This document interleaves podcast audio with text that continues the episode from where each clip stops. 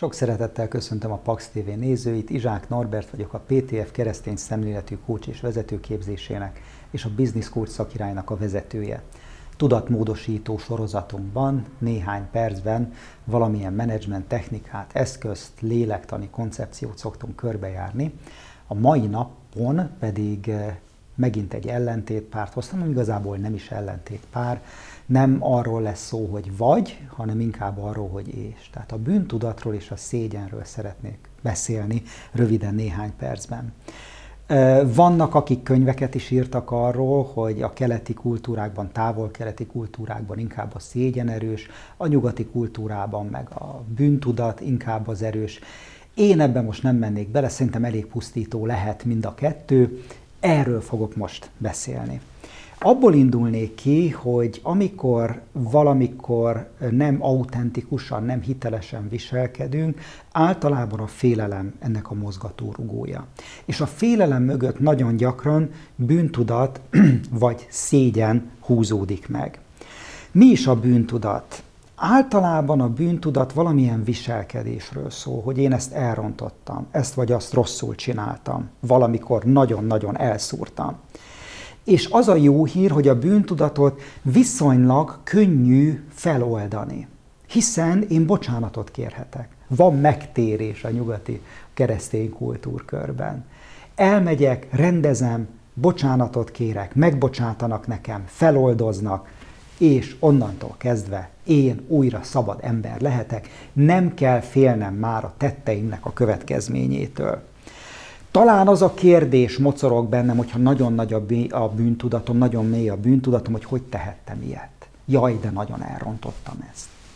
Ezzel szemben a szégyen egy kicsit másképp működik. A szégyen az identitást is meg tud semmisíteni. Gyakran le is fagyasz, majd megnézzük ezeknek a következményeit egy-két perc múlva. Azt az érzést szüli meg bennem, hogy tulajdonképpen semmire sem vagyok jó semmire sem vagyok alkalmas. Nem az a kérdés, nem az a bajom, hogy hogy tehettem ilyet, hanem az az én nagy bajom, hogy hogy lehetek ilyen. Hogy lehetek ilyen? Szerencsétlen, gonosz, semmire kellő, lusta, stb. stb. Vannak pszichológusok, köztük Feldmár András is, azt tanítja, hogy a legpusztítóbb dolog, amit egy szülő mondhat a gyerekének, hogy szégyeld magad.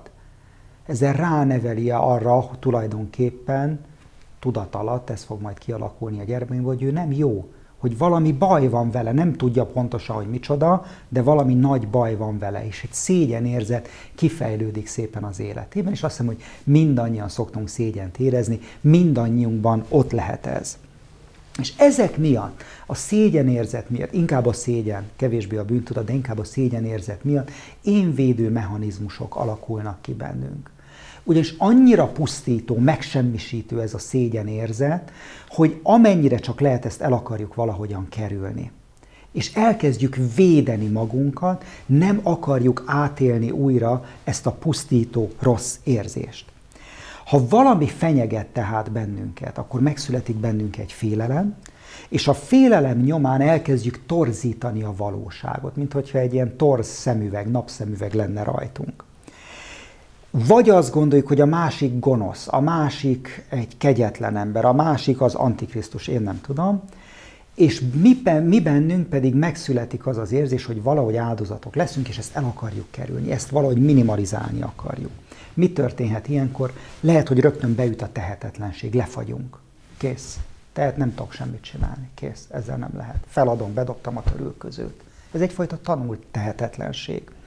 Elképzelhető, hogy kitérek ez elől, és menekülök az olyan szituációk elől, mondjuk, hogyha gond van így az identitásommal, nem érzem magam jónak, akkor ki fogok hátrálni a konfliktusokból. Nagy évben elkerülöm őket, ahol kaphatok egy olyan visszajelzést, hogy valamit mondjuk nem jól tettem.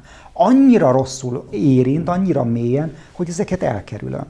Elképzelhető, hogy érzéketlenítek ez is egy stratégia, ami nyilván nem tudatos, hogy ah, semmi, elbagatelizálom a dolgokat. Hát ez semmiség. Ez, ez, ez. Jó, hát azt mondták, hogy izé, kitiltanak engem Budapestről, hát most ez micsoda. Hát, ez, ez. Ahelyett, ugye, hogy szégyelném magam, mert nem akarom szégyelni magam. Nagyon, vagy szembenéznék a, ezekkel a dolgokkal. Elképzelhető, hogy sublimálok, áttolom az érzést valaki másra. Megtanította nekem a, nem tudom, a hittan órán, hogy nekem szeretnem kell a feleségemet, és ugyan nagyon megbántott, rá nem haragudhatok, ezért belerúgok a macskába inkább, vagy nem tudom. Férfiaknál ez elő szokott fordulni, azt hiszem inkább kevésbé szeretik a macskákat, mint a, mint a nők, de lehet, hogy ezzel általánosítottam, elnézést kérek.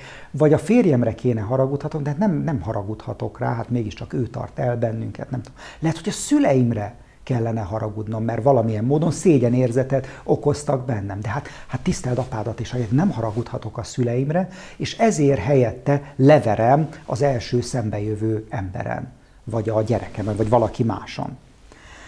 Az is elképzelhető, hogy az egészet eltagadom, és az is elképzelhető, hogy testi szomatizációban, betegségben jelentkezik az, ez a fajta szégyenérzet, vagy a szégyenérzetnek az elkerülés, és akkor mindenféle jó kis bajaim lesznek, nem tudom, kiütésekkel, asztmával, vagy mit tudom én, izületi problémákkal. Nem azt mondom, hogy ezeknek mind ide vezethető vissza az oka, de elképzelhető, ugye, hogy ilyen lelki jelenségek is fizikai, testi problémát okozhatnak. És hát mit kívánjak nektek? Én azt kívánom nektek, a jövő hétre és a következő hónapokra is, hogy keressétek meg, hogy mi az, ami miatt bűntudatot vagy esetleg szégyent éreztek mi az, ami miatt azt érezhetitek, hogy hú, de nagyon elszúrtam? Vagy hogy lehetek ilyen? Ezek a mély önvádak, mély szégyenérzetek.